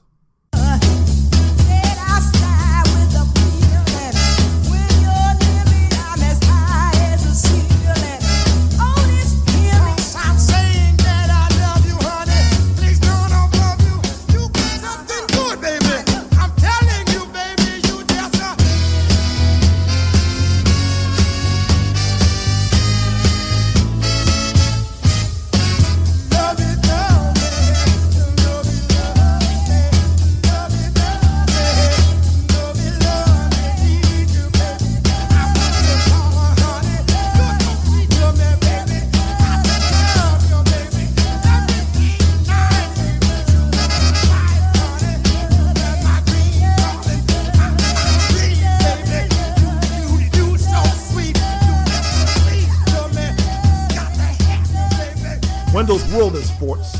I'm your host, Wendell Wallace. So glad that you could be with us. Last segment of the program. Want to thank everybody for tuning in. Back after a little, I wouldn't call break, but uh, had to get things uh, situated, which I did. So now I'm rip roaring, ready to go. Going to be doing twice a week Going to try to get my YouTube channel going. A lot of things that's going to be happening because I'm going to be spending a lot of time in Mesquite away from the equipment that I use to record. So if I can't record your typical podcast in terms of with uh, Audacity and all those type of things, I better do some things to uh, get my YouTube channel going so I can start recording up at Mesquite and some of my favorite locations where I like to relax, get away from it all during the uh, nighttime before I have to go back to class the next morning, regroup my thoughts and think about life and contemplate and do all those type of things. So if I'm going to be up there doing that and in my favorite park in Bunkersville, I might as well go ahead and try to record some things and uh, put it on my YouTube channel and, uh, you know, running up the flagpole and see who salutes. So I will definitely be doing that.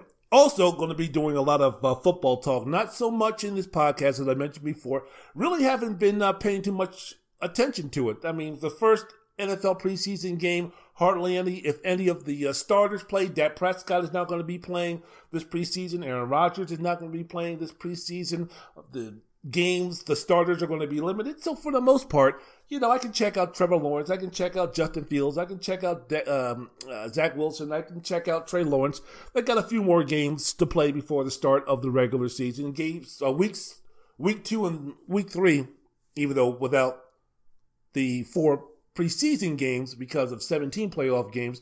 I don't know how much stock is going to be put into week three. I don't know as far as the preseason is concerned if the NFL franchise is going to be treating week three like they normally would week four in the preseason, with week two being the main deal in terms of uh, the starters playing. But for the most part, I don't put too much stock into the preseason um, for the most part, the Hall of Fame game did nothing for me. So I'm still on the edges, keeping alert about what's going on. Josh Allen getting his contract and other things, but uh, I'm not going to go rip roaring into the NFL until maybe another week, maybe the uh, next podcast that I do. But um, I'm really going to be getting into some college football because not only does it start earlier than the NFL, there's some also crazy stuff going on with uh, name, image, and likeness. And of course, we have Texas and Oklahoma making that move to the SEC. And what does that mean for the Big 12? And what does it mean for the Pac 12? And what does it mean for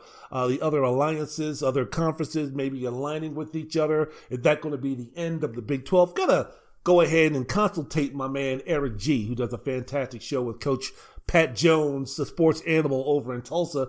You can listen to him 11 to 2 Monday through Friday, but I got to consult with him in terms of getting down. He is, speaking about the G man, Eric G, the college football expert, my go to guy when I want to uh, get situated on what's happening with college football. So between now and my next podcast, I'll be uh, going ahead and doing that and getting educated in that regards. But uh, yeah, so all of those things, football mainly is going to be focused on on my next podcast as well as SummerSlam that's going to be happening in a couple of days. And I guess I don't know when you're going to be listening to this podcast, but CM Punk returned to um, AEW Rampage. So uh, this should be interesting. Nice little um, play by AEW before SummerSlam over here in the Allegiant Stadium with the WWE. Very interesting that they would go ahead and um, bring out CM Punk a um, couple of days before with the big news. Don't know if how much of the shine, don't know how much of the attention, don't know how much they stole from the WWE with the signing, but Phil Brooks, aka CM Punk, back with um, AEW. All right, whatever. Sammy Guevara is still my guy. Tay Conti is still my gal. Jade Cargill. See was interested to see what she's doing.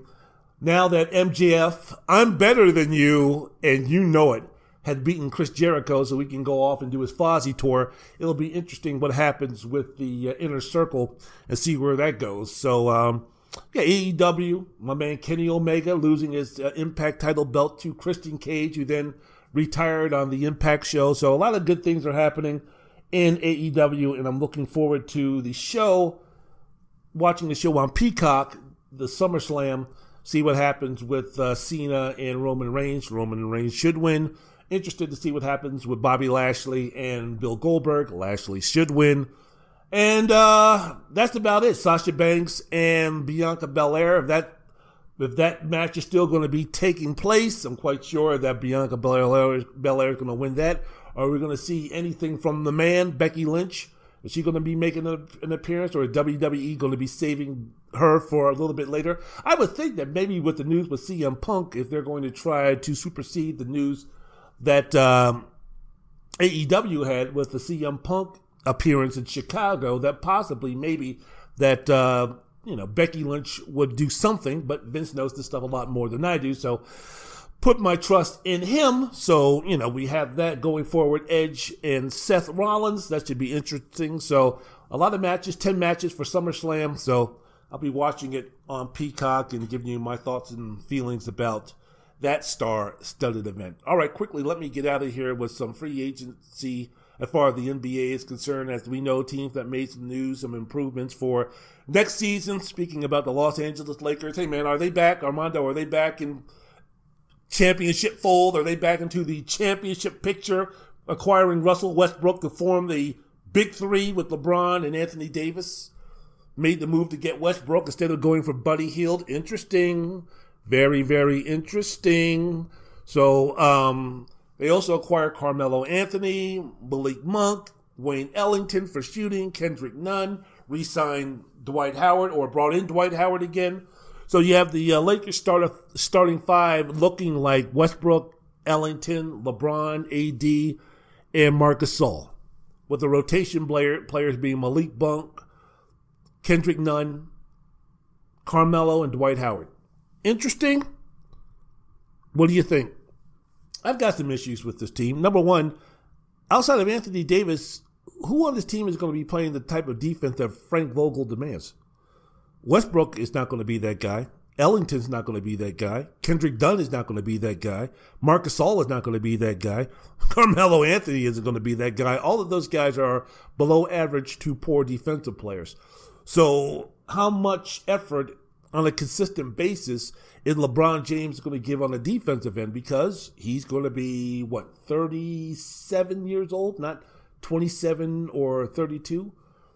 So, how much of a defensive presence can he be on a consistent basis? Like I mentioned before, Anthony Davis, yeah, he's going to be the guy, but none of the other guys that I mentioned are really prolific or suitable defensive players. So how is that going to look? And of course, who's going to be the outside shooter to space the floor for Russell Westbrook and LeBron? Monk is more than a scorer than he is a shooter. Okay, Wayne Ellington, okay, fine. But how much of a defensive liability can you have him be to get the positive of him being a shooter, of him being a three point shooter? He's the best shooter on the team. But how can you play him in you know, in important minutes when he's such a liability on defense, especially when you're speaking about Frank Vogel being a defensive coach. And let's not forget the loss of Alex Caruso, who signed with the Chicago Bulls. He was a guy, along with KCP, who was traded for um, during for for uh, was traded to um, Washington during the Russell Westbrook deal. So you're losing some guys who not only provide some shooting as far as KCP is concerned to stretch the floor, but also some defensive capabilities. So those are going to be the two things that I, I see is that are going to be the biggest question marks going into this season because Russell Westbrook is at his best when you can stretch the floor, when you can give him angles, when you can give him avenues to uh, get to the basket. Russell Westbrook isn't a three point shooter. He might be a little bit better on the pull up game from 15 to 17 feet from both of the elbows, but his main deal is to bully ball or to uh, use his physicality and his strength and his athleticism, which at 33 is still prevalent, to get to the rim and score and get to the foul line. So, what are we going to do about that? How is he going to be playing when if Wayne Ellington isn't going to be if Wayne Ellington isn't going to be in the game when Westbrook is going to be in the game?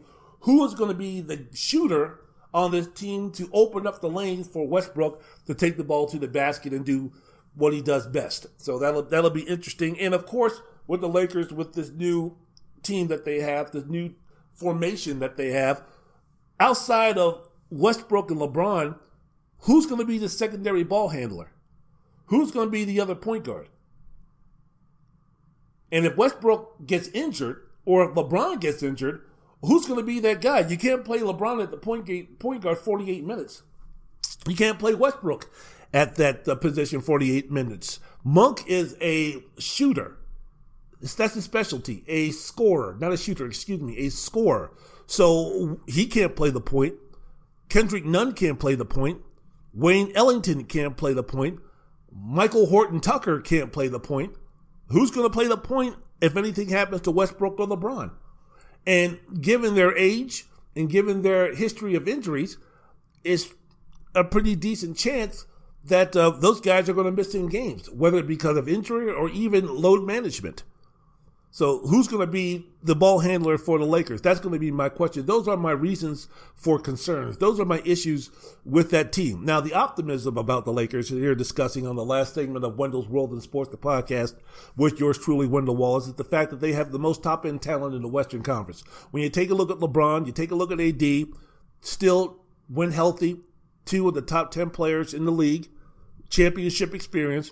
Westbrook can still be a force when healthy. You saw the last 23 games with the Wizards when Washington willed their way into the playoffs, going 17 and 6 and beating some pretty good teams. That, along with Bradley Beal, Westbrook was one of the main stars of that of that team that made the uh, run to the playoffs. So Westbrook can still be a force when healthy. James, Davis, Westbrook. Let's compare them with some of the other contenders in the in the West as far as the best players are concerned. Phoenix has Devin Booker, Chris Paul, DeAndre Ayton. Denver has Nikola Jokic, Michael Porter Jr. When is Jamal Murray going to come back? Golden State, Klay, Draymond, Steph. How how potent is Klay Thompson going to be when we're speaking about a quote unquote big three in the Western Conference to go up against the likes of LeBron, Anthony Davis, and Russell Westbrook? The Clippers, they have Paul George, but outside of that, because of the ACL tear to the ACL tear to um, Kawhi Leonard. Who who was who else is going to be that guy? Nicholas Batum, Reggie Jackson, who's going to be that guy? The Dallas Mavericks have Luka Porzingis and who else? Who else did they get? What because they re-signed uh, Tim Hardaway Jr. That's going to be the guy. So when you take a look at the three main players or the three top end players, then you're speaking about, hey, you know what? LeBron, AD, and Westbrook. That looks right there that they could be, you know, having having a chance. The Lakers also now have multiple players who can score when James and Davis are not capable or not playing. Kendrick Nunn, Malik Monk, those guys can score. Those guys can put the ball in the basket. No question, no question about that. I mean, we're taking a look at a guy like Kendrick Nunn. First couple of years in the league, he averaged 15 points a game, had a career high of 36. Malik Monk, also a guy who can erupt, average uh, 12 points per game each of his four years that he's been in the league. He's improved his uh, scoring, and he had a career high of 36. Someone has to uh, go ahead and take some of the uh, scoring responsibilities off of AD in LeBron? Is it going to be Russell Westbrook? If it's not going to be Russell Westbrook, there's a multitude of players. You're speaking about 82 games on any given night. Kendrick Nunn, Carmelo Anthony possibly can still do that at a handful of times, can go ahead and uh, give you that 15 to 18 points per game anywhere on an average. And then between Nunn, Malik Monk, they can be capable of 15 to 18 point scores with those guys getting anywhere between 25 to 30 on a given night when need be. So, as far as scoring is concerned, it's right there. So the Lakers, I don't know. You take a look. Hey, how Phoenix still has the Phoenix still has the um uh should have the respect of being one of the elite teams. The re-signing of Chris Paul for the here and now is a good deal. So you know the Lakers are going to be in it the Lakers are going to be right there. Those issues, though, just have me a little bit concerned. Wendell's World of Sports. I'm your host, Wendell Wallace. So glad that you could be with us. The Miami Heat in the Eastern Conference. I mean, you're looking at an NBA season right now that is just going to be wide open when you speak about it, with the exception of the Brooklyn Nets I mean, name me something right now. Name me a team right now that's going to be stacked. Name me a team right now that's going to be a super team. Name me a team right now outside of possibly an aging Los Angeles Lakers threesome of LeBron, Russell Westbrook, and an injury prone Anthony Davis to go up with a team in Brooklyn that has Kevin Durant, James Harden, Kyrie Irving. But the Miami Heat made win moves now, getting the best free agent that was available available in Kyle Lowry. They went ahead and also got PJ Tucker, two players that fit the uh, what the Heat culture. Know, it's going to improve their defense and improve their toughness. They re-signed Jimmy Butler, four years, $184 million. That contract looks cool now. That contract looks good now. And I don't know, year three or four of that contract, I don't know how great that's going to look along with Kyle Lowry's contract. But as far as win now situations, the Miami Heat, Heat did some things to separate themselves from the also rants from the Milwaukee Bucks and the Brooklyn Nets, who are still the leading contenders as we go into the season to win the Eastern Conference Championships. I think that the Miami Heat did what they needed to do to separate themselves from the Boston Celtics, the Indiana Pacers, the Charlotte uh, Hornets, and, and those type of teams. So as far as the best of the rest, the next level below the Milwaukee Bucks and the Brooklyn Nets, I think that you would have to go with the. Uh, I think that you would have to go with the uh, Miami Heat, and we still don't know what's going to be happening with the um, Philadelphia 76ers. Yeah, they signed Joel Embiid, had to do that, but what's going to be up with Ben Simmons? What's happening with Ben Simmons? Daryl Morey, the uh, he's still talking about he wants a James Harden type deal for Ben Simmons. Don't see where that's coming from, but uh, we'll see. We'll see. But uh, yeah, Milwaukee, Phoenix still should be elite contenders. And uh, it's going to be an interesting season for the NBA. But that is a few weeks away, and we got football to talk about. So, you know, next up, you know, next podcast, we'll see what happens with Aaron Rodgers. Deshaun Watson, what's going to be his situation? Can Tampa Bay repeat? Does Green Bay have a real shot? Aaron Rodgers talking about this is my last go around with the Green Bay Packers. Well, what happens if they make it to the Super Bowl? What's happened if they win the Super Bowl? What's going to be happening six, seven months down the road as far as the attitude that Aaron Rodgers has now compared to what he has if the Packers go ahead and reach the ultimate goal and win the ultimate goal, which is the Super Bowl? What is going to be happening? What is going to be going on? Can the Kansas City used to be champions uh, get back to where they were, which were which were being Super Bowl champions. All of these things that we are going to be talking about that I'm excited to talk about in my next installment of Wendell's World in Sports. So I want to thank everybody for listening to the program. Thank you very much. Oh, I even forgot about the uh, New England quarterback competition with Cam Newton and Mac Jones, all that type of stuff. Bill Belichick will make the right decision, just like Sean Payton will make the right decision upon the starting quarterback competition being Jameis Winston versus Taysom Hill. So those things I will be discussing in my next podcast. I want to thank you very much for listening to the podcast. Time for me to go ahead and get something to eat because I am starving. We end with a little bit of soulfulness. We end with a little bit of William Bell. We end with a little bit of Rufus Thomas on the piano. We end with a little bit of In the Beginning, You Really Loved Me, but I was too blind, I couldn't see, but now you left me. Oh, oh, how I've cried. You don't miss your water till your well runs dry. I should have said that in health class today with the kids as we were speaking about mental emotional, and physical health. Trying to tell the kids, hey man, if you don't take care of those three, then one is going to supersede the other. If you don't take care of the physical, then it doesn't matter what the emotional and the social is going to be. If you don't have any friends and you're lonely and you're depressed, it doesn't matter what type of shape you're going to be in. If you stress and you bring that type of stress and you bring the strain and stress to your body, it hurts the body. It doesn't matter how much you can bench press. It doesn't matter what your body fat is. It doesn't matter how many friends that you have. If you're always stressed, if you're always worried, if you're insecure and those type of things, and you don't have a good knowledge of self and you don't have a good feeling with yourself and you don't have a good relationship with those around you, your loved ones, it's going to affect you.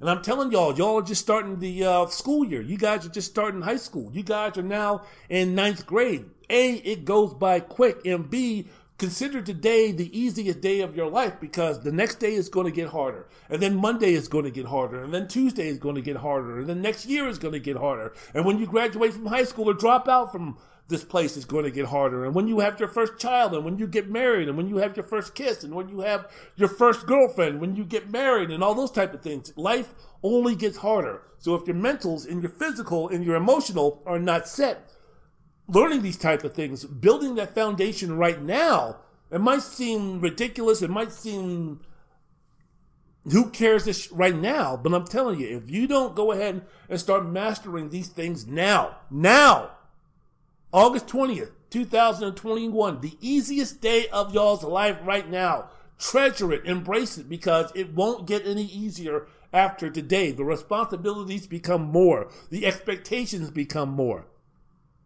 Get that stuff together. Get it together. Feel good about yourself mentally, physically, emotionally. Mr. Wallace has spoken. That's the fuck I'm talking about. So, you want to feel something good in terms of emotional. You want to feel something good that's going to get your physical right, mentally get yourself right in the right shape. You go ahead and listen to a little William Bell. You don't miss your water till your well runs dry. That's damn right. That's damn right. So, Mr. Thomas, Mr. Bell, for those in Mesquite, in Mr. Hume's ninth grade health class, for those in Mr. Hume's PE class, for those 10th graders and 11th graders that I was dealing with in geoscience and biology class, the mental, the physical, get it together. Remember, y'all, in life, you don't miss your water till your well runs dry.